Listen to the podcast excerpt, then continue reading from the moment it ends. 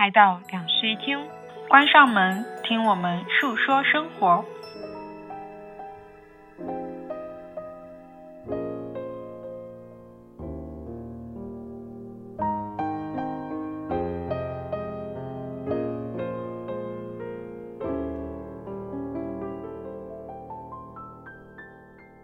Hello，大家好，欢迎来到两室一厅，我是陈一日，我是 Sunny，这是我们自春节以后久违的读书环境。有点心虚是怎么回事？春节就是六更读伤了，我确确实实后面两个月其实没有怎么读书，我陆陆续续的有复健，就是可能每天可能看一点书。我也是属于这样子。对，嗯，呃，然后这一期节目呢是我们在旅行的途中录的，所以条件比较的简陋，然后对，会有一些噪音。希望大家能体谅一下。嗯，然后这一期节目不仅有书，我们还会分享说我们最近看了的一些电影和一些电视剧。对，嗯，好，那我们就进入正题吧。嗯，呃，第一部分是书的部分，我刚好就是在这次旅行的路上看完那本书，嗯叫做《三十岁我消失了五百一十八天》。嗯，听到这个标题，你会有一个什么样的想法？其实如果在不了解内容的前提下，就是当时你刚跟我提起这本书的时候，我以为它是什么裸辞去乡下就是生活了一段时间，类似于这样的题材。嗯，但其实他这边指的消失了五百一十八天，是他在过完三十岁生日之后，嗯突然发现自己得了一种癌症，嗯叫做淋巴瘤。我觉得我代入了一下我自己，说我现在风华正茂，就是可能事业非常的蒸蒸日上，嗯，然后我又迎来了说我的爱情非常的美满，就即将要领证的一个这样的情况下，哦就是一个真的是感觉我的人生一帆风顺。天大的打击。突然收到了一份就是通知书，说我确诊了癌症，嗯，确诊了淋巴瘤。在我对这个东西一无所知的情况下，我会觉得非常的崩溃，是的。因为在我的原先的概念里面，像癌症也好，然后这种瘤也好，它都是一个老年才会需要去面对的一个事情。嗯但是其实现在癌症在慢慢的年轻化，对，越来越多的年轻人可能也会突然的收到这样子的癌症。嗯所以，它这个标题里面指的五百一十八天，是指他从确诊到他治疗花了嗯整整两年的时间。然后这本书呢，就是讲说他整一个治疗的过程，包括从前面他确诊了，然后嗯他怎么样一步步的去筛选医院去进行呃问询嗯查询，然后在整个治疗的过程中经历了哪一些阶段跟步骤。嗯所以它其实带着一些科普的性质，但它不是那种非常，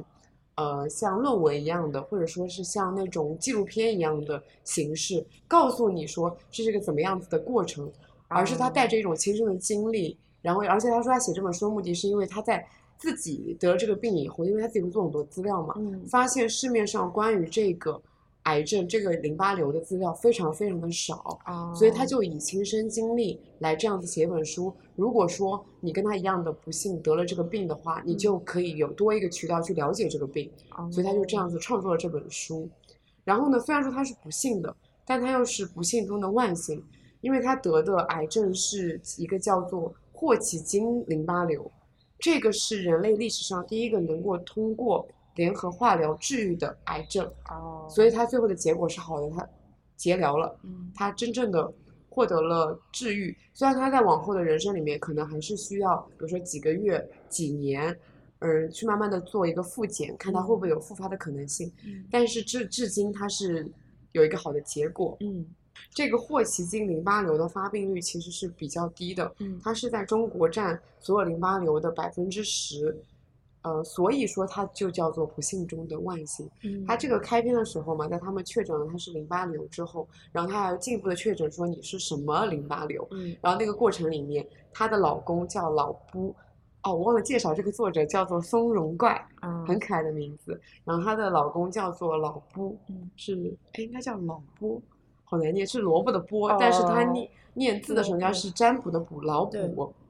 然后就是他其实是一个非常唯物主义者的人嘛，啊但是在他的老婆确诊了这个病以后，他就各种求神拜佛，然后他自己本身也做了很多资料，然后就一直在祈祷说，希望他们的淋巴瘤是嗯那个百分之十，然后最后结果真的是就是那个百分之十，嗯。嗯所以其实感觉好像那个一切都还是非常的幸运的，但其实他在整个治疗过程中，呃，如果说按照本来那个发展的一个过程，治疗的一个过程，他会一步一步的按照每个时间节点去这样子治疗。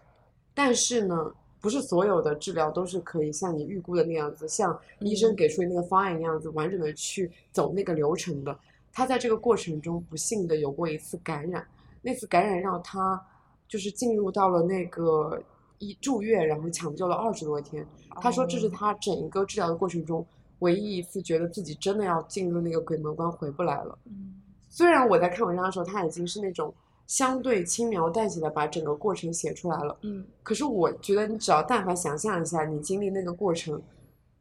就真的是跟死亡、跟死神面对面的擦肩而过了一下。嗯嗯，然后因为那一个感染，以至于他整一个的过程、整一个的治疗方案全都要推倒重来，哦真的非常的崩溃。所以中间就是比较大的起伏是这样子。然后其实大部分的篇幅他都在讲说，在治愈这个病的过程中，你需要去跟医生做哪些对接，然后你要在这个过程中你要去做哪一些治疗的过程，比如说像什么化疗、放疗，在之前我们以为很远遥远的词的时候，他就是跟你详细的去讲了这些到底什么样的过程。他不是会像那种科学资料一样、医学资料那样子去把那种词变得更复杂的一个词，哦，对，而是用那种相对简单的逻辑去跟你讲清楚了什么样子的嗯一个过程。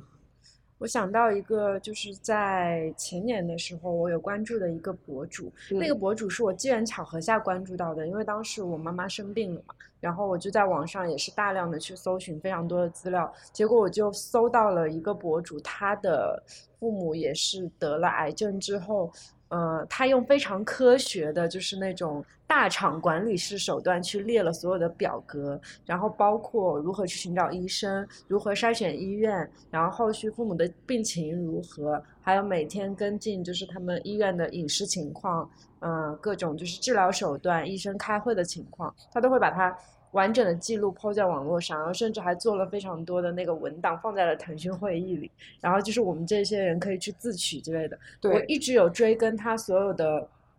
整个过程，但是最后他他妈妈也是跟我妈妈一样，就是没有治好。嗯但是整个过程让我突然间觉得，他也是可以写一本类似于像这样子的书。我觉得他最了不起的是在于他自己本身就是那个患者，然后他在整个过程里面，他就是你刚才提到大厂的逻辑嘛，对就这个女生她的自我介绍，她的那个作者简介讲的是嗯松茸怪九零后女生，风投基金投资经理，计算机本哦硕，热爱音乐、户外探险、语言，人生理想是在地球上任何角落都能快乐扎根，且有机会不断学习新技能。养病期间首次尝试写书和用 Procreate 软件画画。哦，本书诞生于她随身携带的手账本，目前与先生及两只豹猫生活在北京。嗯你可以看到他背景里面，就是他本身是一个非常可能雷厉风行、非常有思维逻辑，嗯，然后很敢于去冒险的一个女生。是所以在她罹患了这个淋巴瘤之后，她就是整一个人自己本身，其实一般情况下患者会很慌乱嘛，嗯她就是冷静的去处理了很多的事情，嗯并且冷静的去记录了很多的细节，所以才有了这本书这么多的过程。假设是我，或者这个或者就生这个病这个过程，我可能再去回忆的时候，我根本记不住那些非常非常细小的细节。嗯。可是因为他会用手账去记录，然后他还会用思维导图去做那些他整个过程是什么样子的，嗯。然后包括他在每一次面对新医生的时候，都会给医生一张表格，嗯。那个表格清楚的记录了他整过去的所有的医那种治疗情况，嗯。帮助那个医生你快速了解你现在是什么样的一个情况，嗯。还有他会准确的记录上一次球衣跟这一次球衣之间，我的身体有任何的小的变化，比如说我可能体温上有些什么变化，体重上有什么变化，他全都会记录下来，一五一十的告诉医生。因为这些变化你可能会觉得没什么，但是医生会通过他们的很对重要的线专业判断告诉你，你可能在某个方面出现了一些什么问题。我觉得他这个整个治病的过程中是非常值得别人学习，而且是很敬佩的一个过程他。真的好热爱生命啊。对，然后他还有讲到说，呃，因为他求医期间他不用上班，嗯反而多了很多很多自己的个人时间。嗯然后他其实除了去学习了大量跟书跟疾病有关的知识以外，他还开始用软件开始画画了。嗯所以整本书里面有很多他的一个插画。嗯我记得最可爱的一幅是，嗯，就是他生病以后会有就用那种药嘛，嗯会有很多的后遗症，他就把那些后遗症画成了一张菜单，哦，但那种都是黑暗料理式菜单，哦，真的很可爱那张插画。感觉他其实就是把自己的一一场病也当成了一个非常重要的人生经历在记录。对，但是当很多人真正去面临疾病的时候，只有慌神，其实没有任何说他还是我的人生的一部分这种感觉。其实他一定也有这样的时刻，比如嗯说他提到说他确诊的时候，在他拿到那张确诊的通知书的时候，嗯以及他在被感染的时候，他那种时刻一定是没有任何脑子去思考任何别的可能性了。对，可是他在慢慢的就是从这个重大打击里面恢复过来的时候，他又开始以自己的想法、自己的那个逻辑去复盘他自己的整个病，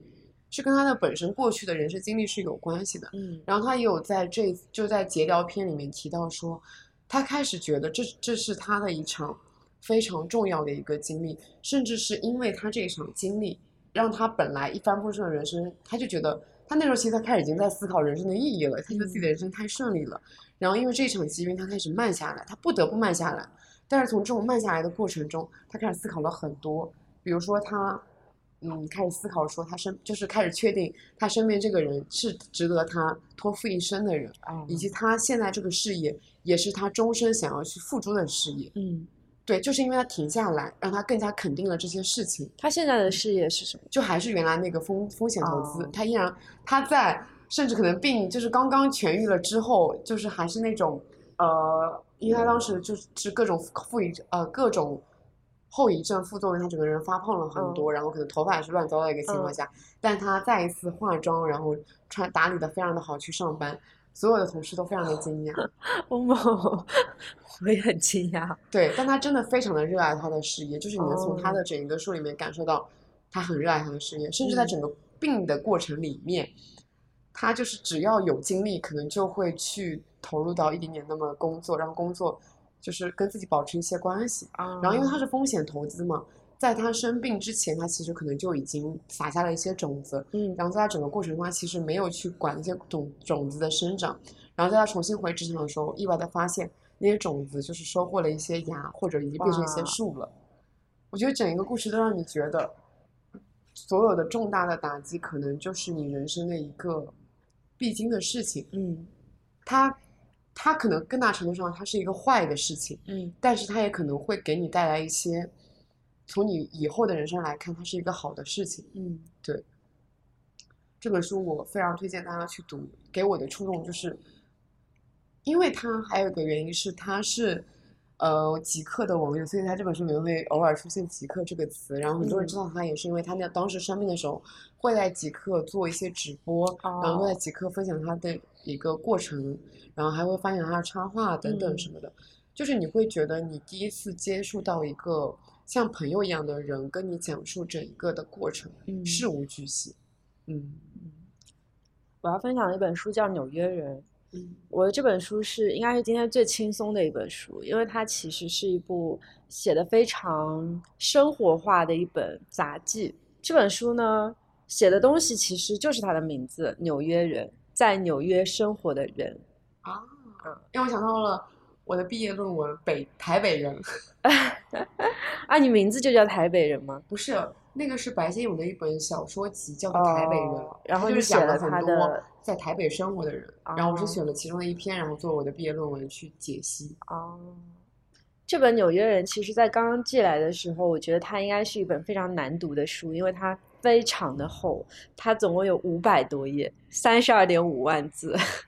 然后当时我就把它当成了一本很难啃的大部头，放在了我的床边，就想着说我每天就看一点点，看一小篇这样子。结果就是有点一发不可收拾的停不下来，然后在一周内就就把它看完了。这个作者他对在纽约生活的形形色色的很多人物进行了数百次的访谈，他就是跟当中所有对话的人，甚至是有过一年以上、两年以上这样子的交集的。他在那座城市居住，然后与他们保持了友谊的关系，定期约出去，呃，去进行小聚，就甚至都不是说是正式的访谈，只是在与他们的对话当中节选出、筛选出他想要的东西，由这些人身上去映射出纽约，然后再写出了这样一本书。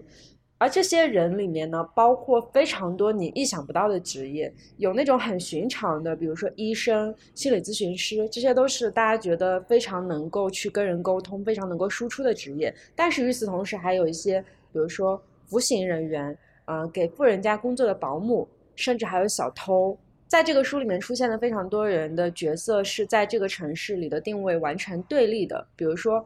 很富的富人和非常穷，甚至没有什么生存能力的穷人，然后还有很年轻的人和非常老的人，当地人，还有从外面移民过来的人，还有一些是城市的边缘人，就是我刚才说到的小偷或者是一些被歧视的人。在这座城市可能无法生存下去，时时刻刻要准备离开的这样一群人，他全部都有囊括到。而且他的写作手法我觉得挺有意思的，他经常会把两个对立很强的人放在前一篇和后一篇。就你刚刚看完前面一个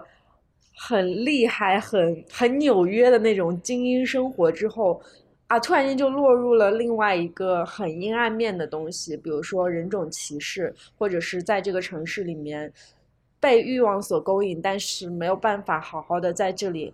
就是利用好自己的技能生存下来的人，然后只能去做一些违法边缘事情的人。我觉得在这本书里，就是每一个人的故事里会有那种。我们想象当中的纽约，但与此同时有那种就是很颠覆我自己视角的，写的比较具有时代性的一些故事。我这里有几个我印象比较深刻的、稍微好玩一点的职业，我不多展开介绍了，因为他的故事如果我讲了的话，可能再去看就没有意思了。我就大概讲一下，说这几个职业是做什么的。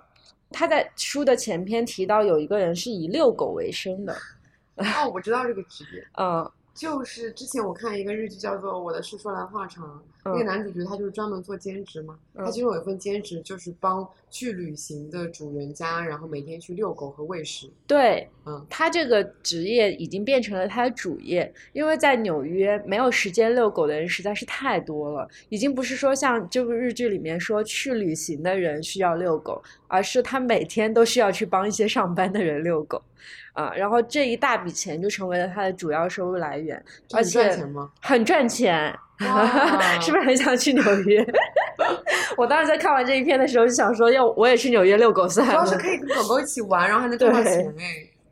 但是这份职业也有你很想象不到的一些艰辛的情况，因为有些人他们会对自己的狗狗比家人还要好，所以他就会对遛狗的人有非常高的就是苛近乎苛刻的要求，比如说你。呃，要在准确的几点几分给它喂食，或者你不可以迟到，然后你要带它去走什么样的路线，保证它多少运动量之类的，就是它会有一份科学喂养的清单。然后，因为遛狗是一个非常及时性的工作，就是你在遛完前面一个狗的时候，很有可能会出现一些意外嘛，就会遵守不了后面的那种行程之类的，然后就会有狗主人对它苛责。嗯，所以在这份工作当中也有很多意想不到的困难。我在想哦。因为我经常在上海的街头看到一个人同时牵了可能四五条狗，这很有可能是帮别人遛狗。我觉得应该就是在帮别人遛狗。是的，嗯，他就有过就是单手牵十几只狗出去的行为，我壮观，十几只狗。然后接下来要讲到的有一个职业是，我觉得其实，在城市里面经常会出现，但是极容易被我们忽略的人是擦窗户的人。嗯，在纽约会有非常非常多的高楼大厦。而且每个高楼大厦其实外面的窗户都是那种封闭式的嘛，你没有办法从里面给它进行一个清洁，那你就需要去寻找一些高楼蜘蛛人。这个他采访的这个人是擦窗户擦了二十八年的一个蜘蛛人，讲述了他从刚开始擦窗户到后面逐渐熟能生巧的一个过程。其实中间没有分享什么他输出的一些观点之类的，只是在讲他的经历。但是我真的觉得。就是把这一份职业做到极致，都是一件蛮了不起的事情。然后呢，呃，在后面还有一个我比较印象深刻的职业叫做疗养师，但是这个疗养师有一点类似于中国道家的那个做法，你知道吗？就是因为他们的真正的那个目的是做空间净化，就是当你拥有了一个新的空间之后，你会去请一个疗养师过来，嗯，帮我吸甲醛吗？有点好笑，空间净化吗？没有，空间净化的意思是说，就是来到你的家里，然后看一下有没有不合适的家具摆放。哦，就是看风水。对，然后给你做一个呃调整。对，调整。我知道这个职业非常的高，是的，是的，是的，非常的有钱。嗯，空间净化者，而且他们可以在不挪动你任何家具的情况下，就是在你的屋子里，怎么说呢？叫做就类似于做法吧，然后让这个空间净化下来，成为一个非常良好的、适合居住的空间。怎么说呢？一般会信这个东西的人，一般就是富人。嗯，对，对，所像我们穷人的话，就是只要有个家就够了。是的，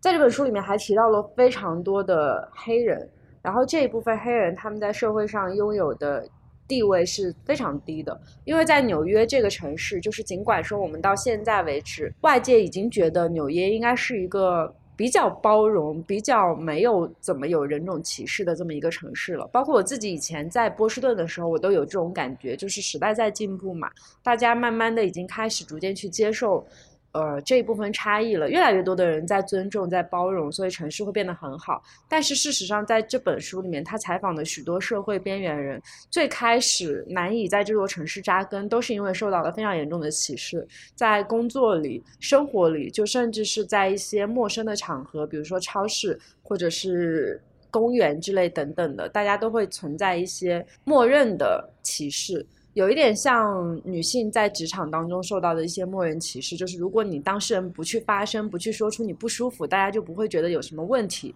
这样的歧视，而这些东西在他们心里面形成了一种根深蒂固的种子，让他们觉得我没有办法出人头地，然后就只能在这个城市做一些非常边缘的事情。因为这本书写的时间非常的近嘛，它其实就是近几年发生的事情，也有提到一些关于新冠啊。啊，经济危机啊，什么类似于这种的事情，我就觉得它其实记录的是一个不太稳定的、非常混乱的，然后甚至是有一些灾难的年代。嗯、对于我来说，它更像是一部纪录片，就是把很多人的故事、很多人的自述去以作者的角度再去翻译一遍，然后整合起来以后，告诉大家说纽约现在是一个什么样的城市。我觉得这本书就是它不仅仅是说讲述的是纽约，讲述的更多的其实是在一个时代下人物的缩影。我觉得不管是纽约也好，任何一个城市都会有他所提到的这些不同的阶级，然后人种的对立面，在这这样的情况下催生出的许多职业。许多社会上面发生的我们难以想象的事情，都杂糅在了一本书里面，非常有意思。就是这本书给我的唯一的一个感觉，就是如果你真的想要去了解一座城市本来的面貌，比如说我们提到呃纽约，提到伦敦，提到非常多北京这种大的城市的时候，你需要去了解他们每一个具体的形形色色的人，你才能够知道这座城市本身到底是什么样子的。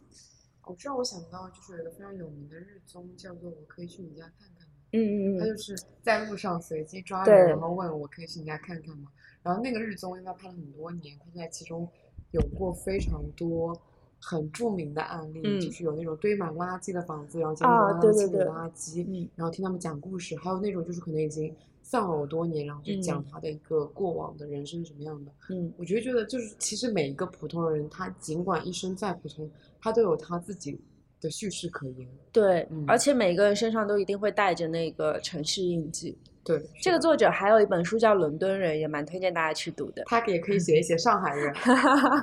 希望他有机会能来中国居住我。还蛮，因为我还蛮期待那种外国人去采访，说上海人啊，带着那些，就是因为可能很多我们本地就中国人已经对有些事情就是大，就觉得我已经见怪不怪了，我就觉得这件事情非常稀松平常了。的确，可是当一个外国人的视野来再来采访的话，他就会带着很多哦，原来是这样子的视角，对。对，去展开。嗯，而且我觉得在他提问里面，或许也会有一些就是我们想不到的 视角，对，是嗯的，。出现一些新鲜的东西。嗯，好，那下面两本书呢，是因为我们刚好收到了两套书，嗯一套是中信出版社出版的长柄折四件套，嗯嗯，然后还有一套是上海译文出版的几本巴娜娜的四件套，嗯，然后我们就各挑了其中的一本，然后来读，嗯，然后先聊一聊这一位非常近两年就是畅销书作者对，韩炳哲，然后我们都读了他的最有名的那一本《倦怠嗯社会》。怎么说呢？因为我几乎没有怎么读过跟哲学有关的东西。嗯我在读完这本以后，有两个非常大的想法，一个就是哲学真的非常的神奇，它可以诠释大部分我心中很模糊的我自己理不清楚的想法，对，它就是用很简洁明了、明确的话语帮我总结了出来。嗯另外一个就是哲学，我在我看来是一个非常残忍跟客观的东西，嗯它解构了所有的主观，然后它得出的结论就是所有东西最后都变成了虚无。他就是把我引向了一个虚无，也有不同哲学门派的人不会到虚无这一个地点的。就是我在读这本《倦怠社会》的时候是这种感受，嗯而且我还有个感受是，我不太能理解为什么它会成为一个畅销书，尽管它具备了一些畅销书的特点，比如说它很薄，嗯它很轻，它字数不多，它可以快速的读，然后它可能嗯带着一些比较容易宣传的点，嗯，但是我会觉得它不是那么容易入门的一本书。真的吗？对，我觉得挺好读的。那是在你的，就是在我们就比如说像我们已经本身是读了非常多书的情况下，然后再加上你本身也会读哲学，然后你会觉得这本书很好读。可是你要在想，大部分的人在读这本书的时候，他甚至不知道福柯是谁吧？很多人，因为它里面提到了很多有就是可能有名的哲学家，比如说像福柯、亚里士多德这种，就是可能大家说出来都知道的。对，但但是即使我知道这两个人他们的我都观点，对我都不知道他们的哲学理论是具体有哪些，只知道这两个人而已。嗯然后他有提到大量的可能在不懂哲学的时候根本就不知道这些人是谁哦的情况下，他其实是有一定门槛的。哦，那我其实，在预设的时候，我就已经预设是会读哲学的人才去读这本书的预设了。可是他的问题是，他成为了一本非常畅销的书。哦他畅销的那个领域是在于，呃，我记得当时有个例子是，记得那时候那个韩国，嗯他们不是票选总统嘛，嗯然后就有几百万人，就是说哦，没有几百万，就是可能很多个一两百个出版社，然后选出来一本书，把这本书就是《现代社会》给个嗯。总统去读，哦，嗯。然后你也发现这本书就是韩炳哲这个人，还有他这本书这两年频繁的出现在很多的不同场所，比如我经常在咖啡店里面看到他，啊、对，经常在社交平台上看到他，嗯，我就会觉得，原来就大家都已经没有什么门槛去读这本书了吗？是。我其实最开始知道他是因为我疯狂在小红书刷到他，对就有一阵子很多很多人推荐，而且甚至是用了视频的一些方式去解读它，然后我那个时候就觉得应该没有什么门槛吧。嗯，我是，但我还是觉得它是有一定的阅读门槛的。嗯但是就像我这样子，完全没有任何的哲学的基础，嗯我觉得读它，我依然会觉得是本不错的书，只是可能读起来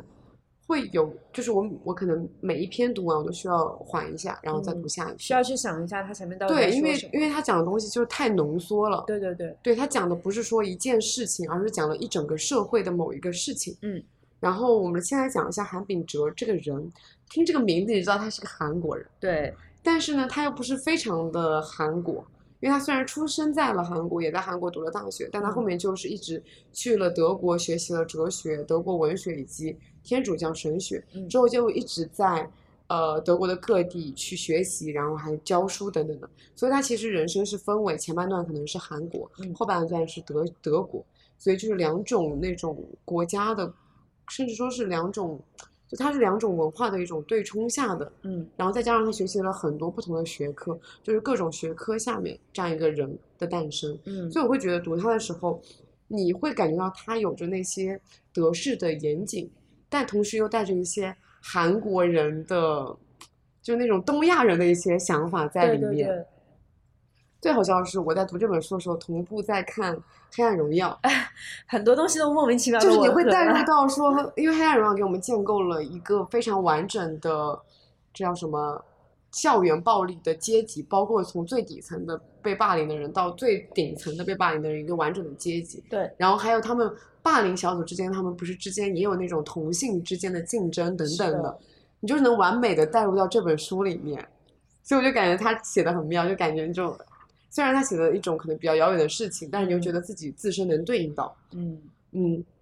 然后他其实主要讲的是倦怠社会这个事情嘛。然后它包括倦怠社会里面会有两篇，但他在提出倦怠社会这个概念之前，他还有讲了别的可能前面的基础的一些步骤，比如他前面讲到说精神暴力，然后还有说超，就是现在已经超越了规训的社会，嗯然后再慢慢的去讲到说，现在已经形成了倦怠社会，以及我们要怎么样去对抗这种倦怠社会。嗯然后我其实很喜欢的一个篇章，就是他在讲到精神暴力的时候，他去解构了这个暴力的这个词。他就说，我们一般会觉得暴力是因为我对你觉得很不满，嗯所以我对你带着一些否定，我才会对你施予暴力。嗯，但他提出来说，其实也有可能是因为肯定性和同类才会，然后而诞生了这种暴力。他讲到说，谁依赖同类存活，谁将也因为同类而死。我看到这句话就觉得，这不就是《黑暗荣耀》吗？他就有提到说，它是一种病毒性的暴力。他在里面引用了非常多哲学家的原话，他在解构那些哲学家的原话之后，再把他们去推翻。嗯因为哲学这个事情，它是有一定的时代局限性的。对，哲学你可能只是总结了我以往的过去的几，就是那些时代的经验，然后得出这一套哲学理论以后，嗯然后针对当下的社会，我应该去遵遵循这套哲哲学理论。但是在经过几十年、几百年以后，社会在快速的发展，嗯，然后你那些哲学理论就需要有一些更新了。所以这本书就是在不断的推翻原来那些哲学理论。嗯嗯，所以我觉得它需要有点门槛，因为你本身都不知道那哲理论是什么样的，在什么样的社会下去提出的，然后你就哦只是接受了它的一面之词，所以嗯你没有办法带着一些非常辩证的思路去看待他这本书的。嗯。因为我看到有些评价是说，嗯，因为他可能本本身是那种他自己也是一个非常大的那种福柯粉，嗯。这样子，就是很多人研究福柯嘛，嗯。可是很多人会不赞同他的观点，然后可是在我在看的时候，我会觉得我看到的是他对他的哲学思想，就我不会去想说福柯本身是提出什么样的一个想法，嗯。嗯，我觉得视角不同吧，就是有一些人他热爱哲学，热爱的是说希望呃能够从别人的观点当中研发出自己的一些哲学的考量，但有一些人就是纯粹说我想要去看一下，或许有人有一些视角是什么样子。嗯我觉得韩炳哲比较难能可贵的是，因为在现代社会里面真的很少出好的哲学家。当我们在阅读哲学作品的时候，还是在读那些很老生常谈的那一部分人。可是他现在已经对我们不适用了。这本书给我最大的感受就是，他提到的很多点确实是我们现代的哲学理论，就是比如说，嗯，他讲到规训社会，规训社会这个词大家可能都听过，嗯就是我们可能过往的人生，就是因为有非常多的规则，包括像我们中华，嗯，它就是有有一整套的规训体系在那里的。是的。但是我们现在已经慢慢的在摆脱那一套规训的理论，嗯。那么就需要有个新的想法，新的一个哲学的引导我们。然后就提到说，规训社会就是有存存在非常多的否定去主导，就刚刚提到的暴力嘛，嗯很多暴力都是因为否定性而存在的。但它的否定性就制造了很多的疯人和罪犯。嗯但是现在其实我们更多像是公器社会，我们就需要去做更多积极性的事情。但不意味着我们现在没有暴力了，反而我们现在因为公器社会，我们需我们就更加的急功近利了。然后我们就想要获得更多的东西，就由此产生了另外一种暴力，和产生了更多的抑郁症患者和厌世者。我很喜欢他这一段，就是关于，呃，我觉得可以是说对于卷的解释吧，就是从公济社会不断引导到我们去超越自我，然后实现自我的这个过程当中，同时在消耗自我的解读。是的，嗯，因为其实我们大部分人在提到卷这一类的事情的时候，我们只能够看到表面上的一些人和人之间的竞争，还有一些事态的积极良好的发展，所以大家并不觉得这是一个很奇怪的社会现象。但是事实上，作为一个刚刚从规训社会延展而来的一个新的世纪来说，它其实是一种非常消极的，并且很急功近利的一种态度。它就有一点像是人们刚从一个牢笼里面出来以后，嗯，非常的渴望自由，然后那个自由就会膨胀，它就是立刻的升到了一个非常高的高点，然后就是突然的就会崩坏。嗯他讲到说，以前可能是社会给到你一个规训，给到你一个规则，嗯他会要求你去怎么样做，但是现在没有任何的外力去强迫或者剥削剥削你，你变成了自由的，然后你就开始自己给自己规训了。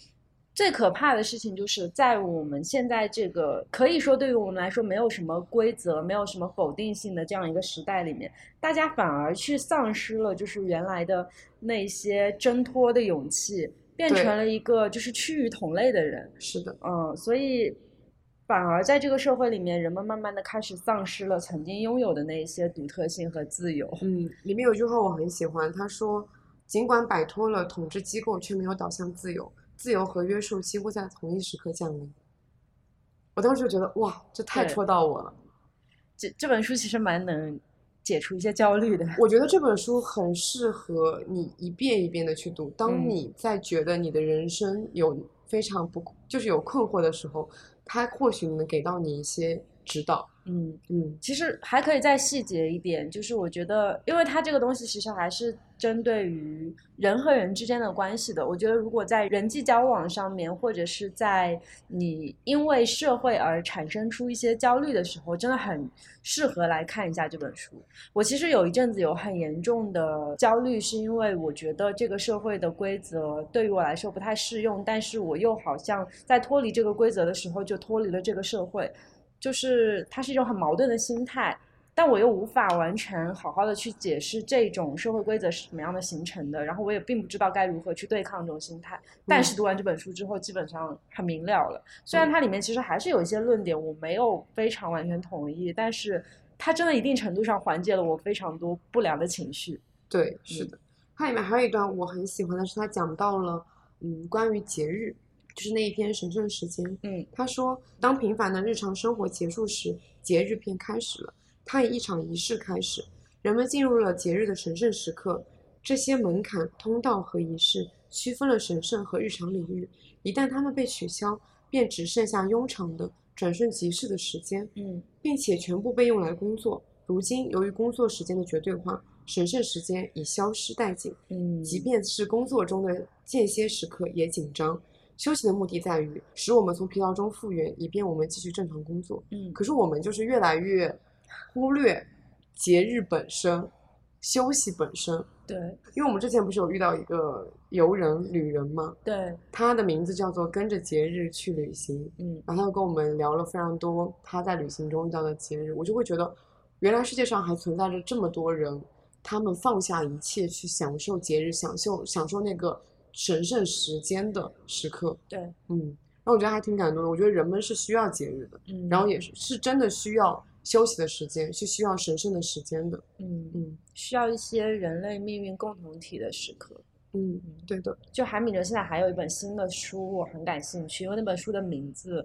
非常的敢讲。这本书的名字叫《山寨：中国式结构》。嗯，嗯，听起来就是一个很有意思的他的社会观点。对。他其他书我也会想要看一看，嗯，什么《爱欲之死》《他者的消失》。就是最有名的那几本。对，是的。好，好，那讲完了倦怠社会，接下来我们要讲一本轻松一点的书，叫做《花床舞歇》。倦怠社会过后，我们要在花床里面舞歇一下。对。不过这本书书确实，这个花床舞歇的意思就是，嗯，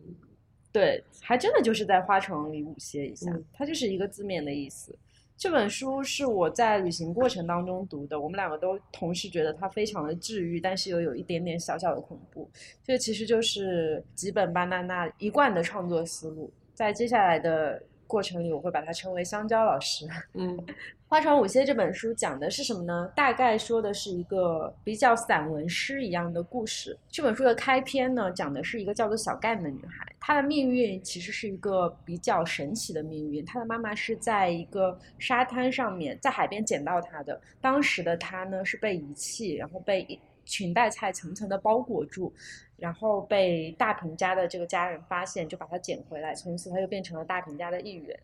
在接下来的故事里，他讲了非常多家庭成员的故事，比如说他的外公，他的外公创办了一家家庭旅馆，然后与此同时，他的外公呢有一种非常神奇的幸运力量，啊、在我读完的视角里面，就是他可能会有一点神学的成分在，就是身上会有一些玄学。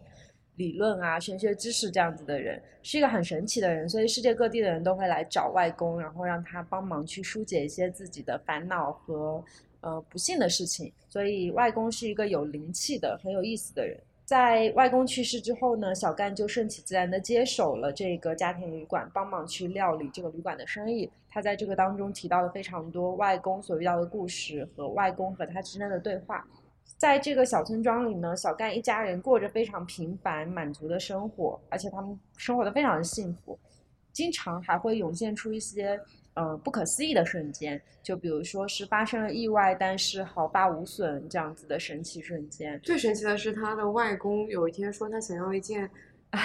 皇后乐队的 T 恤，结果第二天那件 T 恤就从天而降了。啊，就真的穿在了他外公身上。对，啊，而且在他外公过世之后，小甘也经常会梦到他的外公穿着皇后乐队的 T 恤在街上面非常自由、非常潇洒的行走。总的来说，就是我觉得在外他外公身上有一种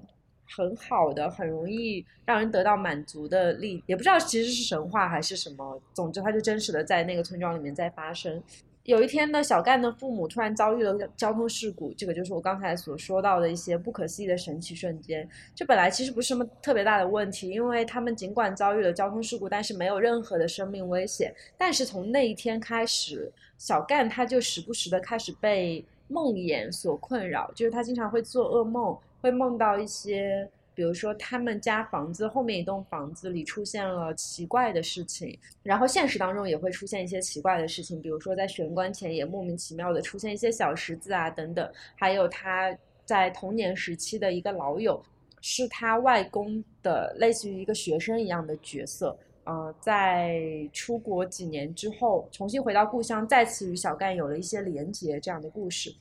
但是呢，在这个过程当中，就是逐渐发生了非常多的怪事啊。他最后的后半程一直都是在寻找这些故事的真正的真相。最后，他们终于找到了后面那一座房子所隐藏的秘密，还有所有的事情全部都迎刃而解了。就这本书的前半部分和后半部分，其实对于我来说是算是类似于两个篇章一样的事情。在前半部分里面描述的是一个非常美丽的、非常幻象的一个现实。小干在当中所遇到的所有的事情都有答案，有解决的方式。在后半部分里又变成了一个追溯自己本源的故事，因为在幸福当中依旧存在一些痛苦，依旧存在一些无法解决的矛盾，比如说不理解自己为什么要被遗弃，嗯，比如说与家人的分开，与家人的天人永隔，究竟应该如何去缓解这种痛苦？在后续的整一个故事当中，他在痛苦当中去寻找答案，最后用一种很玄学的视角去解读了这个答案，并且也让他去放下了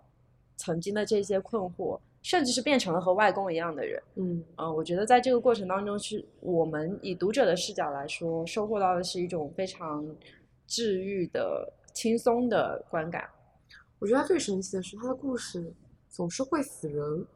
总是带着一些日式恐怖。但是它同时又是治愈的，它能把这两种很矛盾的事情做到一个统一，这个事情非常的神奇。是的，嗯，而且就是我觉得这就是吉本巴娜娜的力量。嗯，因为香蕉老师有一本非常出名的书叫做《厨房》，然后厨房的故事其实讲的也是类似于这样的故事。厨房的开篇讲的就是祖母死了。然后从这一一句话里面去引出了一个非常孤独曲折的故事。从那个时候开始，厨房的主人公他就失去了所有的血亲，然后走入了一个没有任何血缘关系、陌生的家庭。其实跟这个故事的开篇是有一点像的。我感觉他所有故事可能都是类似于这样，所以我还没有看完。我觉得他很厉害的一点是，他在死亡这个文学主题的表达上，他没有去安排任何什么呃社会历史背景啊，或者什么战争啊之类的那种很宏大的，我们觉得哦要文学作品要面对死亡非常深刻的一个时间节点，他也没有什么惊天地泣鬼神的东西，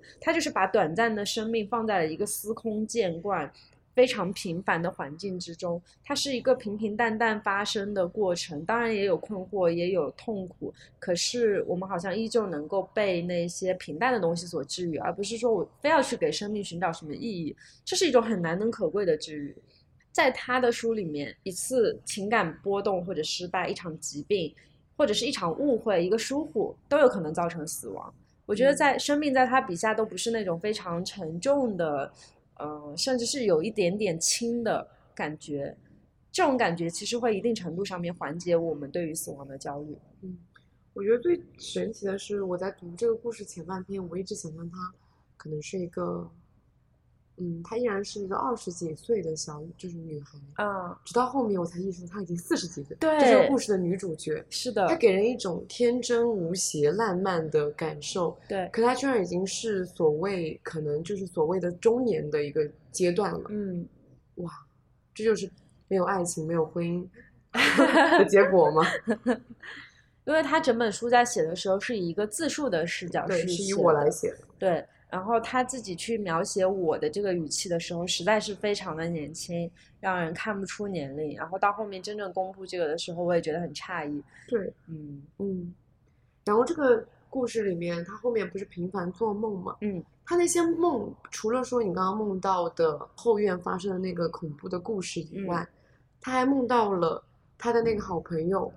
死去的太太，对，然后以及梦到了他小时候就在他出早在他出生以前，他的妈妈，嗯，他因为他追求了一生，他到底为什么会被抛弃，在一个梦里面得到了解答，对我就觉得太神奇了。就你又你觉你会觉得这是一件不可思议的事情，可他被放到这个故事里面，觉得哦，他被很合理对，很合理，他就是嗯给这个故事画上一个完整的句号。嗯，然后这个故事呢，呃，它的整个背景是发生在一个小镇，一个山丘，然后他们住在这个房子的最高处，他们所以他们能看到海。嗯，我当时就想到，哇，我们现在就在海边，然后在读这个故事。呃，对，真的很贴合对。以及这个山丘让我想到了悬崖上的金鱼姬。嗯，他那个房子也是在一个山坡的最顶上，对然后海水漫上来的时候，然后就把金鱼姬一直冲到了海上。嗯，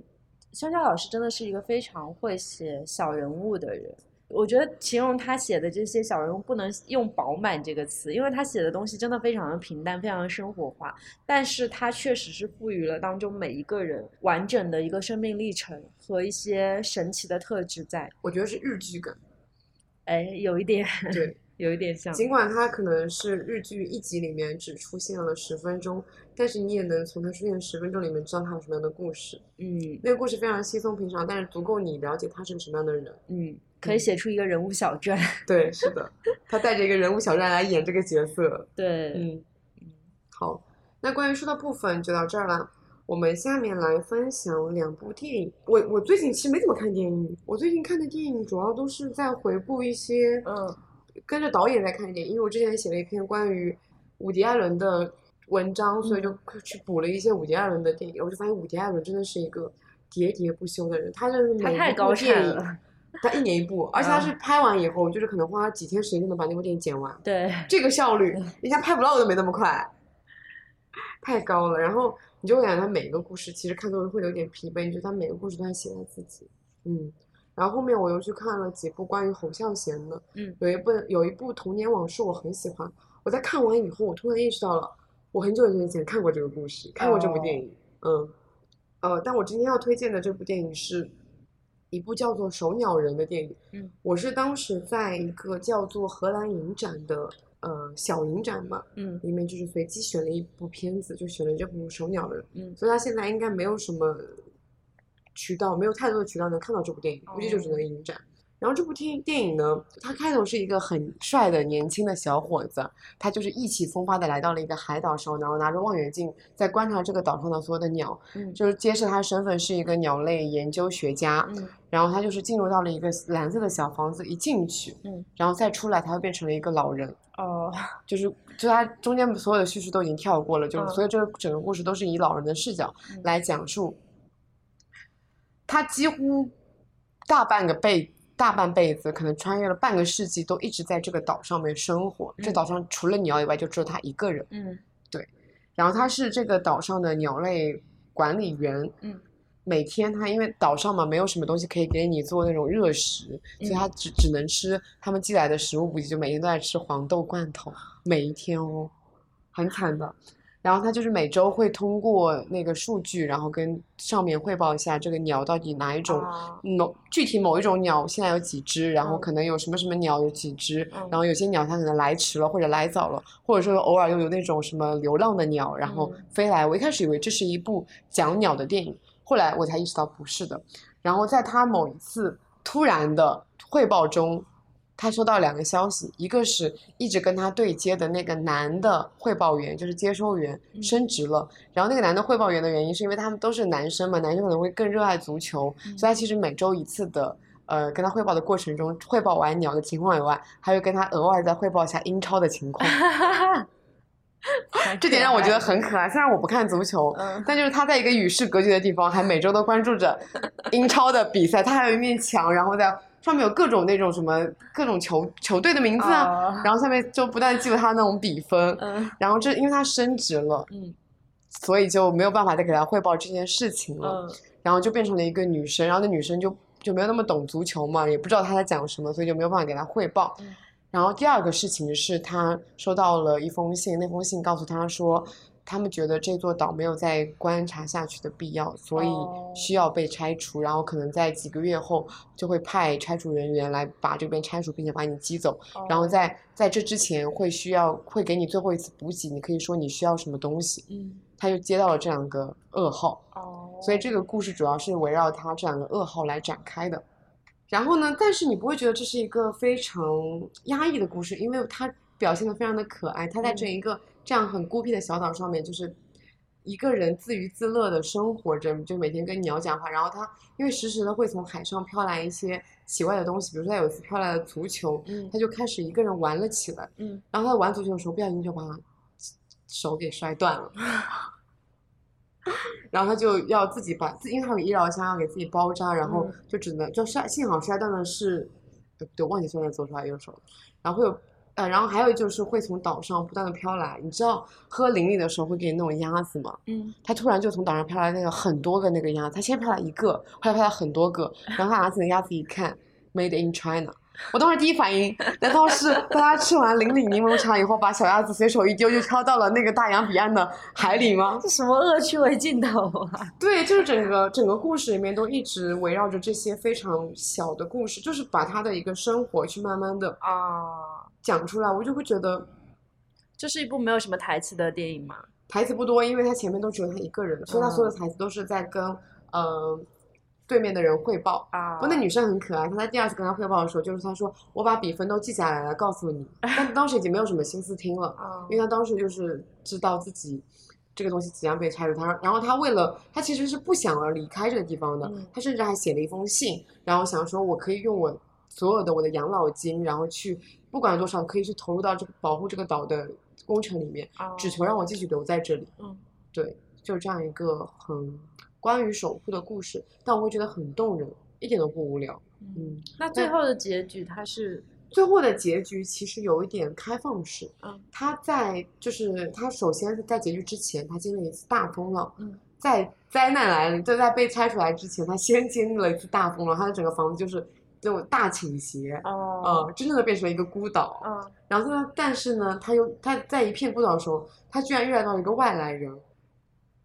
就是一辆那种流浪者，就是一个嗯女人，然后来到了他身边，然后问他寻求帮助，这样子。他多年以来第一次真正的跟人发生对话。天呐，我突然间想到了《三体》当中的伊文斯，在接下来的故事就是突然间被告知这个世界上有外星人，然后没有没有没有，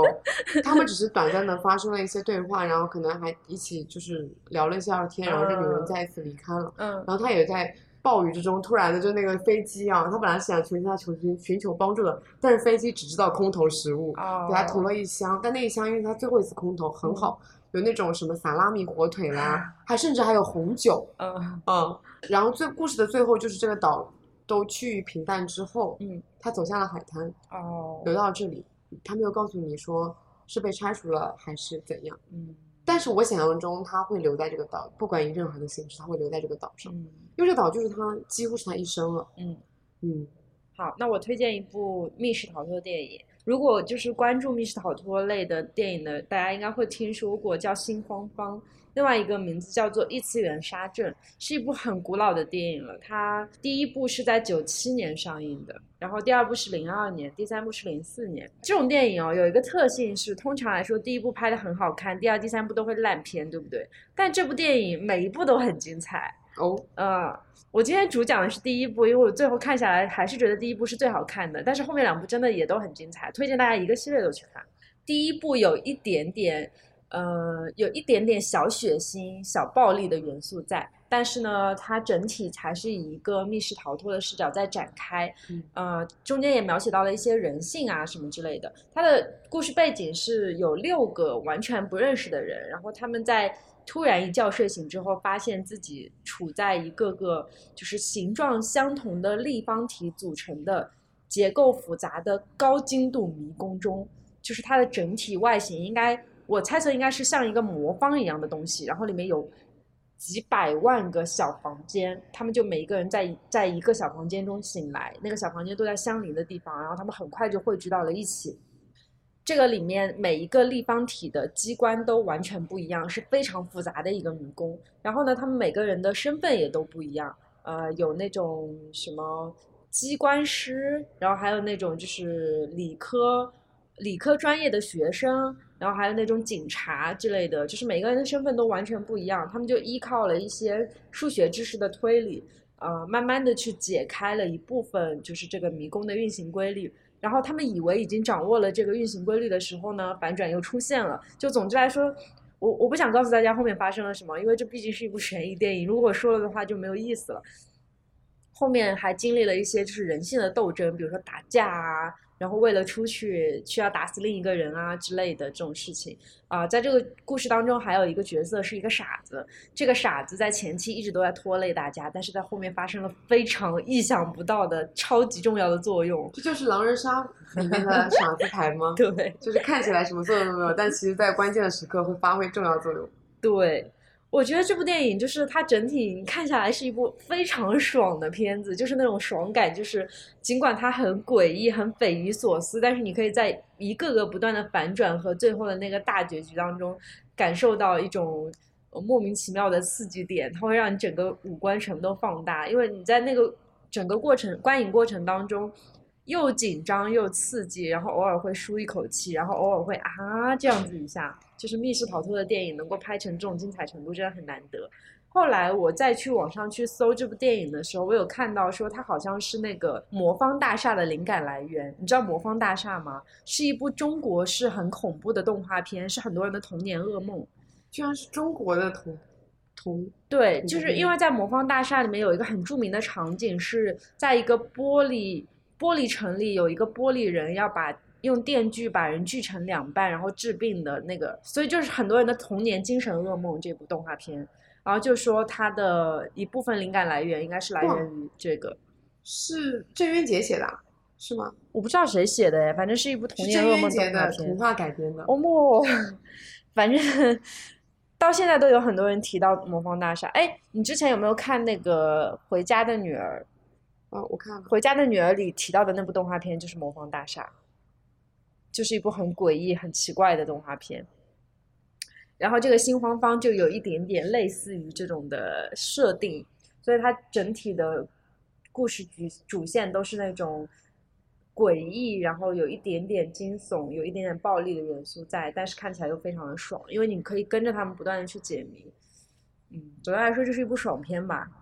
没有什么特别深刻的教育意义，感觉就是娱乐的时候可以看一下，反正很精彩，三部我都很喜欢。可以。嗯我们接下来要讲的两部剧是《重启人生》和《黑暗荣耀》。然后现在互联网上其实对这两部剧的讨论已经非常多了嘛，所以我们今天就不打算去聊它的情节了，我们就直接聊一下我们自己的观感。那接下来的这一部分叙述会涉及到非常多的剧透，所以如果大家还没有看过《黑暗荣耀》和《重启人生》的话，可以先去看完这两部剧，再来听我们接下来的音频。我当时看完这两部剧以后，我就发了一个朋友圈，我说虽然现在才三月，但是我已经非常的确定，我今年的最佳韩剧是《黑暗荣耀》，最佳日剧就是《重启人生》。呃，年度已经预定了是吗？对，年度年度肯定已经预定了，甚至可以说这两个不是说我今年最佳，甚至是我这几年的新韩剧和新日剧的最佳。我上一次看到如此让我觉得哇，我还可以再看很多遍的韩剧，还是《Melody 制啊，就没有了但。两个性质就是完全不一样的。对对对我上一部就是这么喜欢的日剧是短剧开始了，是二一年的剧哦，也是这两年的事情。那我是四重奏，好哦好几年前了。我今年冬天刚回顾了一下四重奏。嗯嗯，好，那我们就聊一下重启人生吧。嗯这部剧呢是我先看的，在我们上一期播客里面有聊到说，我看完之后，我立刻给你安利，对，而且我给你的安利话是说，你看了第一集，就是会觉得这部剧可能会很无聊，因为它第一集太日常，太日常，全都是对话。你一定要撑过去。你但是你看到后面，你就会发现第一集写的有多么的绝妙。对，我在看完整部剧以后，我又从头回看了第一集，嗯，他真的每一个点都在第一集里面写到了，可是只是当时你不明白。嗯嗯，你当你回顾的时候，你就发现，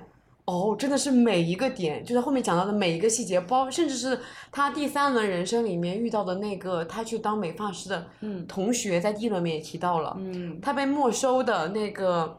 GP 呃那个游戏机逆转人逆转裁判也被提到了，对，所有的都被提到了。哦，还有真理，就是他们那个第四个女生去当机长这件事情也提到了，也提到了。对也就是说，他其实第一本第一集的时候就把所有的剧本都告诉你了。对，全部买好了，其实。对他后面就是如何的把这些所有的叙事回到第一集里面来。，对，嗯，说到这个哦，真的很佩服笨蛋节奏的叙事，就是所有的编剧叙事。因为我在这部作品之后又看了他其他的作品，比如说像那个呃《架空 A O 日记》啊之类的等等。我对笨蛋节奏这个人产生了非常浓厚的兴趣，我觉得他真的是一个非常厉害的人。听说他原来是一个组合，嗯但是他后来就是可能两个人的理念有一点分歧吧，嗯，然后他就自己一个人继续写编剧，然后但是也用了笨蛋节奏这个名字。对，然后笨蛋节奏同时也是这部剧里面 那个非常讨人厌、非常就是感觉非常日式的一个职员。对，对，就是那个空间，那个空白空间里面的引导你去投胎，或者说进行下一轮的那个职员。是的。嗯，我真的很喜欢番外那个真理说我想要在这里休息一会儿的那个片段，哎，我好像没有看那集。你没有看到？番外吗？我番外就看了两集啊，一个是粉雪的那一篇，然后另外哦是小朋友在做梦，然后梦到他们三个人在聊天的，那哦那。还有一个番外，就是真理在那个空间里面突然间问那个职员。我们中间没有间歇的吗？或许我可以在这里休息一会儿。就是我本来以为他要在休息的间隙跟笨蛋节奏大聊特聊，结果他们只是非常克制的，就是一种日式礼貌。笨蛋节奏跟他说椅子在那边，你可以自己去搬。他说啊，好的好的，谢谢你谢谢你。然后就搬着椅子在他的前面默默的坐了一会儿，两个人也很沉默，什么话都没有讲。天呐！所以那集大部分时间都是空白吗？对，就是沉默了一一会儿，然后呃，最后真理说：“我休息好了，我要走了，谢谢你。”然后把椅子又靠在了他的那个台前前台面，然后就说：“谢谢谢谢，我走了。哦，” 就非常日式克制那种 在感觉。第一集里面其实也有那个，就是女主马美就问那个职员说，没有难道中间没有所谓的间隔吗？就是要对立不可立马不停蹄就去投胎，或者说进入到重启人生了吗？的确是这样子。嗯，所以就是说，呃，我们的女主角她马不停蹄的活了一二三四第五轮。嗯，嗯，你在这部剧里面最喜欢哪个片段？要说最喜欢的片段，我喜欢最后那个结局，他们坐在悬空轮椅上，然后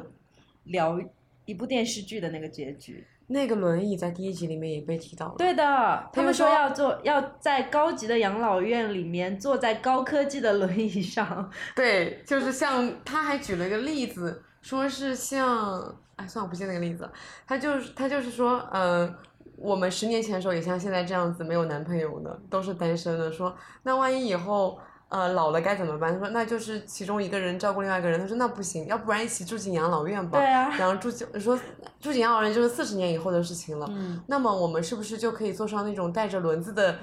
高级的那种现代感的养老院椅呢？结果真的结局就是这样子。嗯所以就是说第一集写的有多妙，你要整部剧看完以后才知道。是的，对，但是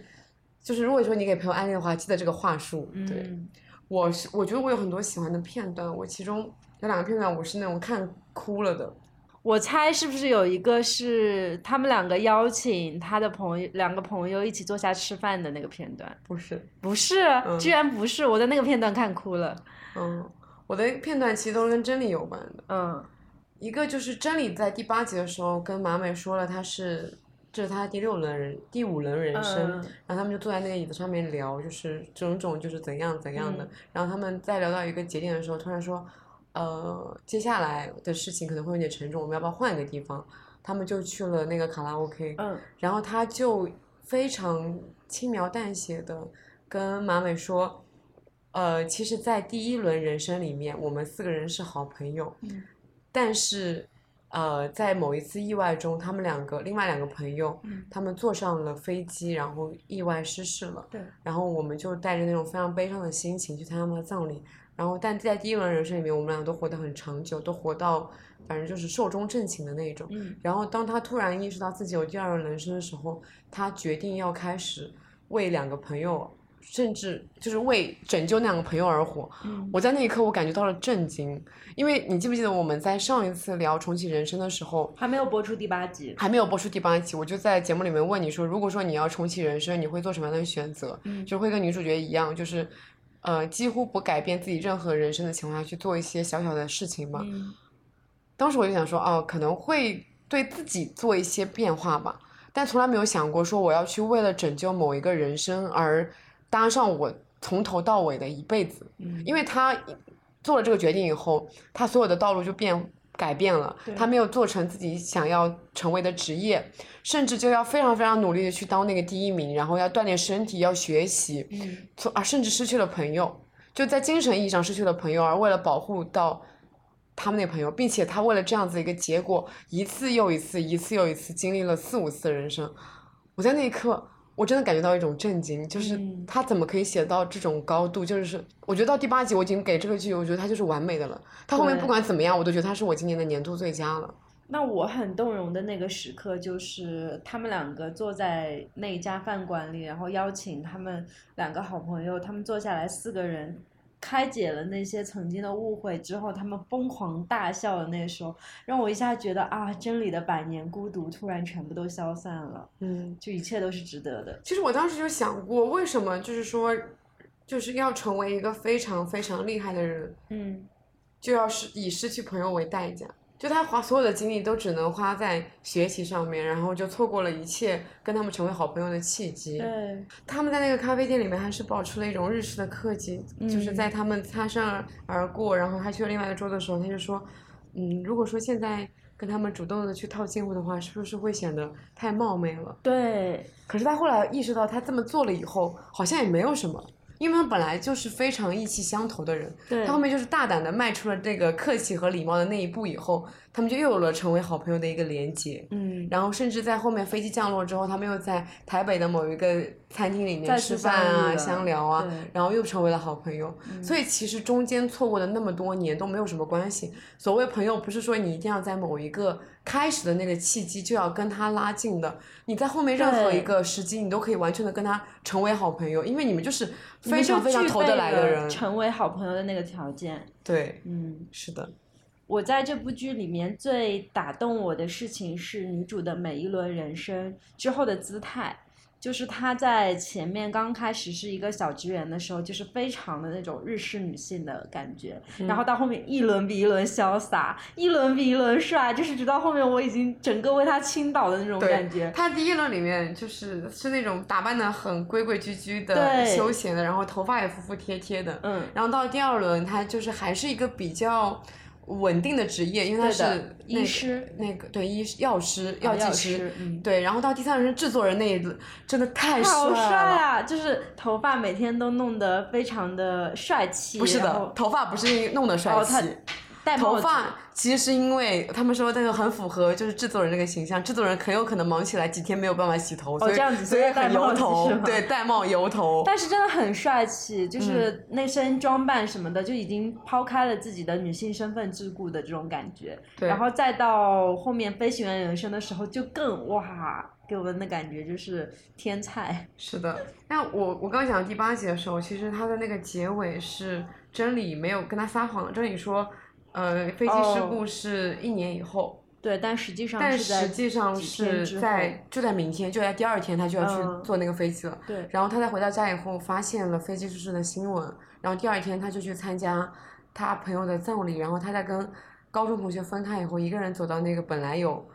童年一起走过的那个隧道，嗯，我那一刻再一次哭了，所以我那个第八集就是一个反复哭的那个，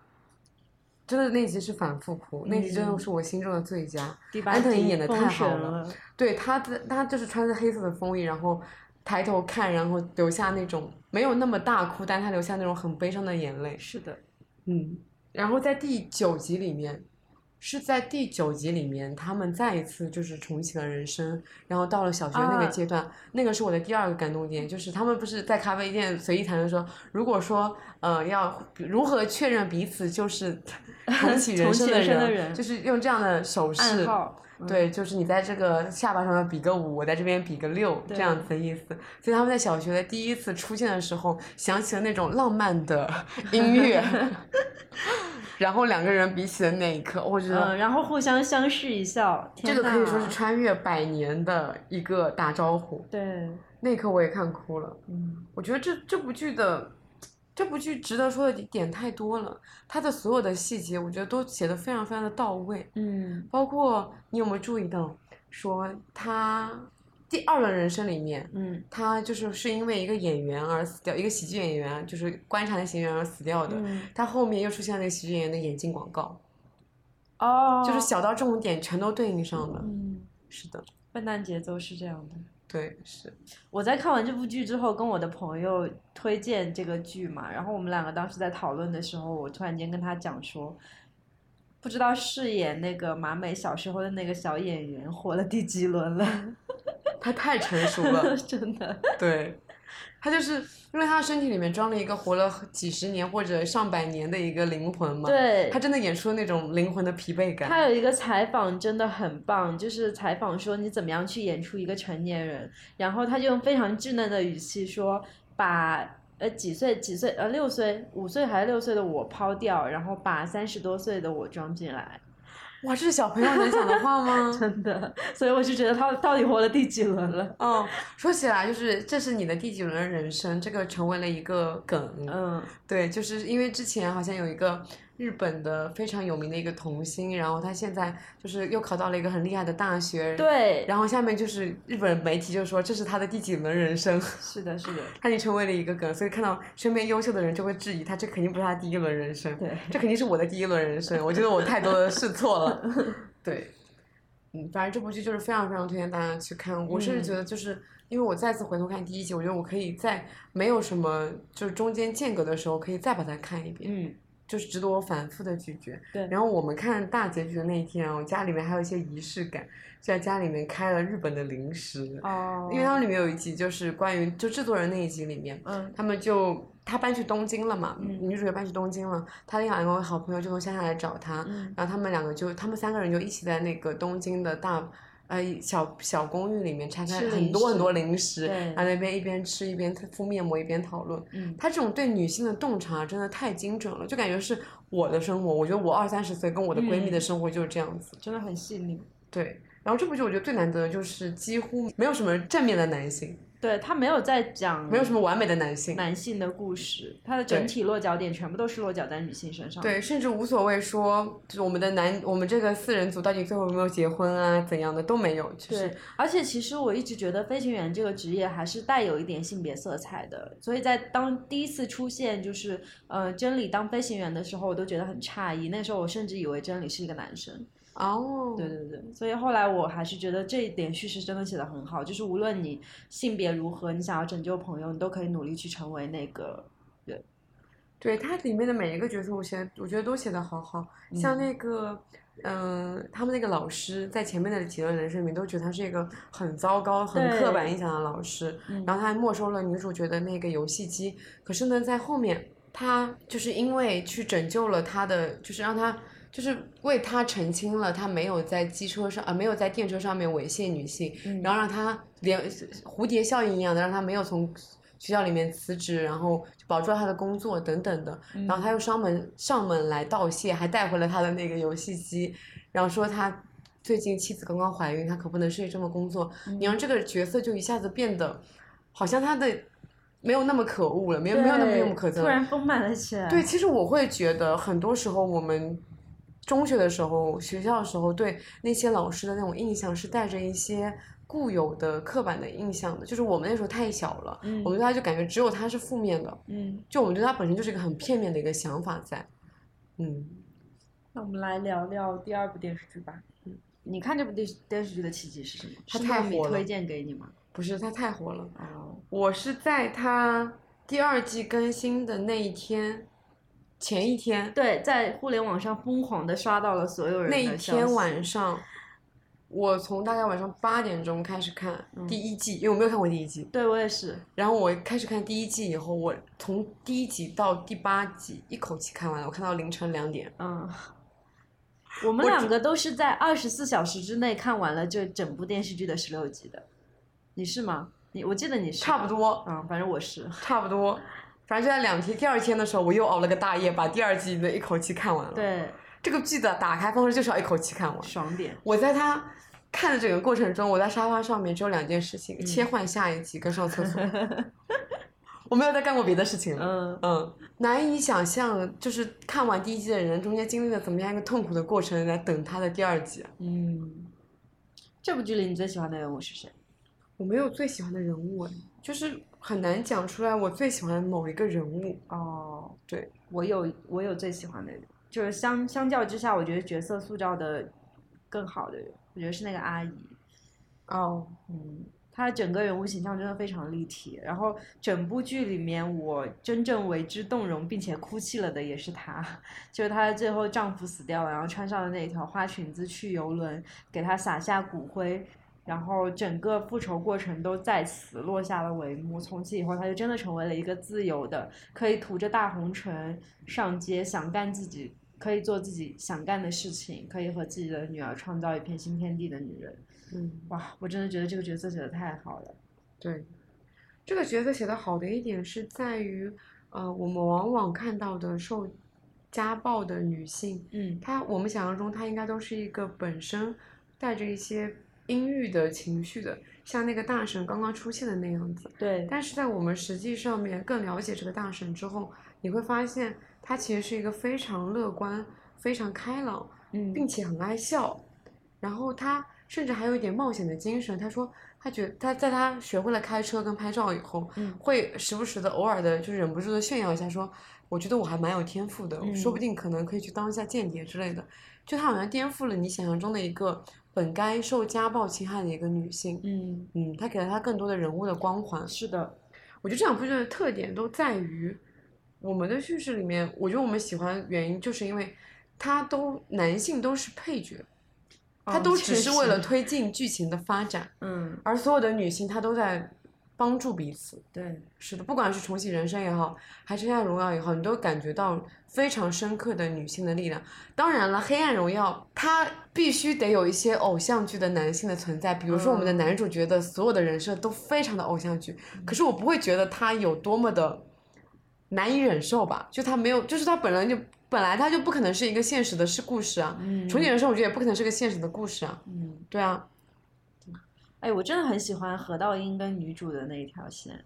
因为何道英这个人他演的好好啊，就是属于那种戏剧张力很足的这种人。然后他跟女主对上之后，围棋的那些细节让我一下子就觉得就是哦，你小子入局了这种感觉，是真的演的特别好，所以我很喜欢这条线。包括他最后在那个便利店吃饭团的时候，你有看过编剧的一个采访吗？就是说嗯为什么要安排他在便利店吃饭团的这样一个剧情？然后编剧说的回答是纪念一场只有风知道的暗恋。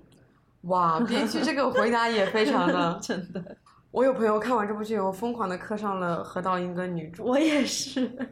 我看了很多这样的剪辑。我跟你讲，在他们两个之间还没有发生任何的那种张力的时候，嗯，就是只是何道英出现，然后跟那个颜真的一些情那一些情节，我都觉得他哇，他他好有性张力。，对，他就不是帅，他是很有的那种。很有那种魅力。对，但是呢，我看到一些就是背后人物，就是那些演员实际本身的家境，他其实是一个非常悲惨的，就是那种嗯小时候可能吃不上饭，然后这样一个角色出生，嗯能演出这种高贵的气质真的很厉害。然后他其实很多都是有反差感的，比如说，呃，像那个颜真其实是那种从小到大家境一般的，然后反而像慧婷，她是那种从小到大都富家女，对，嗯，就非常有气质、有涵养的那种角色。她在里面就演了一个非常粗鄙的女性。嗯然后还有就是全在俊，他是那种家庭家里面都是精英，就是家里面都是当医生啊、当律师啊、这哦种。结果演了对，演了一种那种满口西巴的纨绔子弟，所以就是说他们本身演员在现实生活中跟在这个剧本里面的反差都很大。哇，那他们太厉害了！真的，我就觉得它里面没有一个人是出戏的，除了男主角以外，男主角是一个 较为悬浮的角色，就是一个很符合偶像剧的角色。但是我觉得这个男主有一点点撑不起来。说起来啊，就是男主那条线，我最后的评论是，我觉得有点像《甄嬛传》里甘露寺的那段戏，我会跳过。但是怎么说呢？我觉得就是我们的编剧金恩淑，他作为一个非常擅长写偶像剧的人，嗯他写过什么？他写过《太阳的后裔》，嗯，他写过《主君的太阳》，还写过啥？鬼怪，鬼怪这种，你说出来一定会知道。还有，所以他写偶像剧的东西已经如鱼得水了。对啊，他给了这个男主很多非常好的设定，这个优渥的家境，然后他讲的台词也都是极具诱惑力的，说什么我我你如果不要王子的话，我愿意陪你当那个陪你跳舞的呃带着镣铐跳舞的刽子手，嗯，这种台词。太会讲情话了。对呀、反正就是他这个男主的设定其实是会让人有点迷糊的，对的，就是但是还是觉得但还有点悬在这个叙事里面太悬浮了。嗯，对，然后我觉得他这部剧做的还有一个很好的点，就是我刚才其实也有提到，嗯他建构了整一个的霸凌的社会，对，他不是说只有霸凌者跟被霸凌者这么简单而已，嗯他在霸凌者里面，他构建了一个两就是上下，甚至说是各种样貌的霸凌者，有那种主导的，嗯。然后有那种跟随的，嗯。也有那种虽然在旁边观看，但是你其实也有一些呃别的那种暴力手段，对。有那种言语的暴力，也有那种肢体的暴力。啊，然后他在被霸凌的那个圈子里面，也构建了不同的阶层，嗯。一个是默默忍受的，一个就是因此而死掉的，还有一个就是像我们主角这样子复仇的。对，所以他就是把各个角色都已经提到了，嗯，嗯，把整件事情都写得非常饱满。这就感觉是符合了他。就是编剧本身想要创造这个剧本的初衷，对他初衷不就是因为他女儿问他说，如果说我在我参与了一场霸凌，你更希望我是被霸凌者还是霸凌者？嗯，对，然后他就是因为这样子的一句话，然后就是说，他说他立刻回家就把这个剧开始写了这个剧本，哦，对，我很喜欢这部剧的内核是，它并不是那种非常光明的内核，就比如说我复仇要用光明正大的手段复仇之类的。它的内核其实是，既然你们已经让我万劫不复了，那我也要让你们所有人都跟我一起堕入黑暗。这是最爽的一个点。对，就是如果说放在我们常规的叙事里面，他可能最后都会选择原谅对，啊，就是要么洗白，要么原谅，嗯，要么就是，呃，你你你复仇完了以后，我也束手就擒，但是他都没有，对，他就是从一场复仇到了下一场复仇里面，对，就是天没有办法惩罚你们，那我来惩罚你们。这个其实是一个呃，在在在社会里面算是一个嗯，没有那么正确的价值观。是的，可是写出这，我感觉这符合所有人的期待。对，我们就需要这样子以暴制暴的，因为很多东西它法律没有办法去惩罚它。嗯像霸凌者过了这么多年没有任何痕迹的情况下，法律能给到你什么呢？嗯所以他必须要以这样子的手段，才能让坏人得到一个惩罚。嗯，对，其实其实如果说他没有，就是说没有走这样的手段，可能就是像我们男主角原本的人生一样，嗯他必须得活在他的规训里面，他的手不能去杀人，他只能去救人。对，可是他只一旦打开那个思路，就是说他杀的并不是人，他杀的是万劫不复的那些畜生。对，那么就是一切都合理了，虽然有点牵强，但是你要这么安慰自己就是合理的。对啊，就是合理的那。些人本来就没有什么值得同情的地方。对，对，然后在整部剧里面，我最喜欢的两句台词都是发生在整个复仇结束以后，嗯一个是他回忆跟那个房东奶奶的对话，嗯就那个孩他就然后那个奶奶跟他说，这个水太冷了，我们要不要等到春天再去死？对对。然后还有一个就是在文东恩完成了所有的复仇以后，他回到尹素汐的那个墓碑前跟他说，恭喜我们终于进入十九岁了。嗯，他原来一直活在十八岁的那个炼狱里面。对，那两这两句台词是我全剧里面最喜欢的。然后你觉得，如果说你仔细的去琢磨，你就会发现编剧的每一个台词都写的好好，怎么可以写出来这么好的剧本情况下再写出这么好的台词？是啊，嗯，然后我觉得这两部剧的结局都都是属于我心中，嗯，比完美更完美的结局。嗯嗯，像当时重启人生的结局，我当时就在想说，网之前网上很多预测嘛，嗯就说他可能最后也没有拯救朋友啊，嗯然后来就是放弃了，四个人一起成为了鸟，但是我没有想到他最后的结局可以如此的平淡，对，就是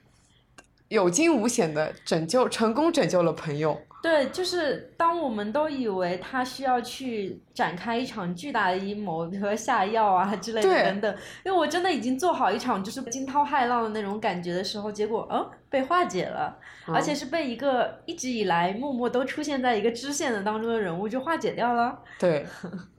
他就这么成功的拯救了朋友，然后并且跟朋友一直一直一直活到了老，然后最后第二轮变成了鸽子，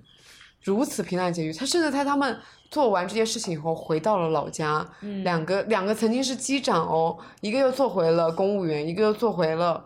嗯育幼员、育保员，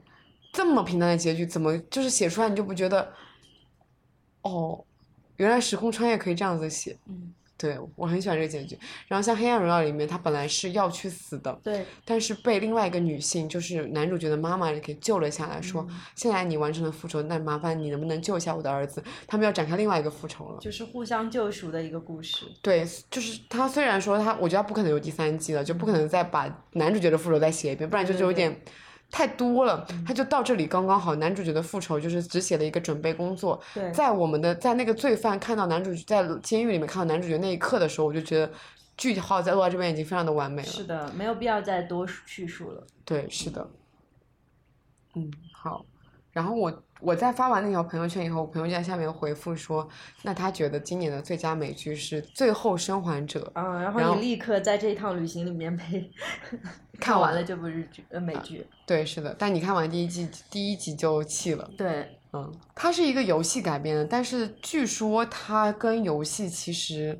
很多都不太一样了。啊，对，因为游戏可能更多的是注聚焦在那个丧尸上面，嗯但是它的剧的第一，它剧的第一季啊，嗯它除了就只有可能前面四集是把重点放在了丧尸上面的，嗯它后面的每一集都是有不同的重点的。比如说它第三集里面，我我最喜欢它的第三集，也是大家非常喜欢它的第三集。它第三集叙述了一个在末世中，嗯、一个超级生存者的故事。嗯他就是本来在下令说要搬离这个，所有人都要离开这个社区，去所谓的隔离区，但是那个去了隔离区，反正你都是会没命的。嗯他不相信这些狗鬼话，他就留在地下室里面，就是用他们房子门口的那种监控确认所有所有人都撤离了之后，嗯他开着他自己的拉风的车，然后去扫荡了整一个村庄，就是把那些食物啦，然后把红酒，嗯还有一些天然气跟电都围绕在自己的。桌呃，围绕在自己的房子周围，他就自己哦建构了一个一人的社一人的社会。嗯然后他如此生活了几年之后，有一个外来者进入到他的那个陷阱里面，因为他在他房子周围设计了非常非常多陷阱，包括他那个围墙是通电的，嗯然后他在在围墙的外面还有很多的那种，只要踩到那个线，就会立刻有枪打到你，就是就一整个都是非常安全的一个区域。哦嗯然后就有个人掉进了他的陷阱里面，他以为就是那种感染者或者或者是军人这样子的，嗯然后他发现是一个普普通通的想要去嗯隔离区的一个已经饿了很多天的人，然后他把那个人叫上来以后，拿枪对着他，但他说他太饿，能不能施舍他一些食物？嗯然后他们的故事就这样子开始了。那个人其实算是那种比较。虽然很饥饿，但是依然保持一些贵公子的气质的那种人嘛，嗯他们就在一张长桌上面吃饭，嗯然后在吃完饭以后呢，那个外入侵者他又就是看到他有一家非常古老的那种半个世纪以前那种钢琴，就都来弹钢琴了。嗯然后在弹完钢琴以后，他弹的比较烂嘛，但弹了他喜欢的一首歌，嗯。然后就是，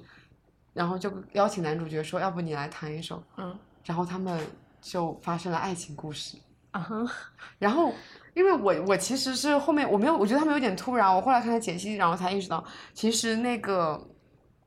他们俩都是同性恋，然后但嗯。一个是那种非常非常深贵的同性恋，哦在可能正常的社会里面，在还没有到世界末日的那个社会里面，他一直都是压抑着自己同性恋这个身份，他只会在那种车里面偷偷看那种色情男童的杂志。哦。但是另外一个呢是那种比较像是孔雀类型的同性恋，所以他一直在对他释放很多的信号，然后 勾起了我的观看欲。那集写的非常的好。那嗯集我其实最喜欢的点是在于，他们就一起生活了就是从一个人的社会变成了两个人的社会，然后一直哦一直活了十几年以后，再然后他们突然认识到了男主角，就是他们通过无线电跟外部世界有了一些沟通嘛，嗯开始进行一些交换，他们用他们的枪支交换了草莓的种子。在这个片土地上面种出了草莓，他们吃下草莓那一刻，我都觉得，哇，原来末世的草莓是如此的珍贵。就那集我真的非常的喜欢，包括那集的结尾，像这一集就是一个单独的故事，然后后面就是它整个故事是他们需要不断的去冒险到达某一个地方嘛，嗯。然后它后面还会进入到，就每一集都是不同的一个社会里面，它就是讲说末日下面就是人人的故事，我觉得更多注聚焦在人了，人会因为不同的聚集、不同的部落而变成什么样的一个团队，嗯。像有些就是因为。太暴，因为暴力的那种政府的压制而产生了一些反叛军，然后反叛军就把他们的政府给端了，嗯然后整个城市都被反叛军给控制了。哦，就这是一个单独的故事，后面还有进入到那种完全完全的共产社会，嗯就整个村子里面其乐融融，大家在过圣诞节，然后所有的资源都是共享的。哦然后还有那种，还有一集就是讲了一个邪教的那种社会，嗯它每一集都是不同的社会，所以它前面后面其实几乎跟所以这部剧也是熬过前面两集就好看了的剧是它吗？其实我会觉得它前后面的我我觉得其实结尾的有几集有点拖沓，像第哦七、第七集我就对你昨天大骂第七集。就是因为它女主的那个背后的那个线哦，我觉得嗯讲的很一般。哦，嗯，对，然后它的结局非常的震撼，是我完全没有想象到的结局。那你别告诉我了，我自己去看吧。它也是属于那种不符合正确的价值观的那种结局，哦第一季的结局是的，嗯，那我熬过前两集，是前两集吧？我对第三集非常的好看片就可以开始。对，前两集。前两集真的很丧尸，而且那个丧尸不是那种带血的丧尸，因为它的设定是真菌感染嘛，对，然后它就会从身体里面长出很多真菌来，嗯，哇，太恶心了，我从此看蘑菇都有一些恐惧的。真的恶心。是的，好，那我们这一期就到这儿。嗯，嗯，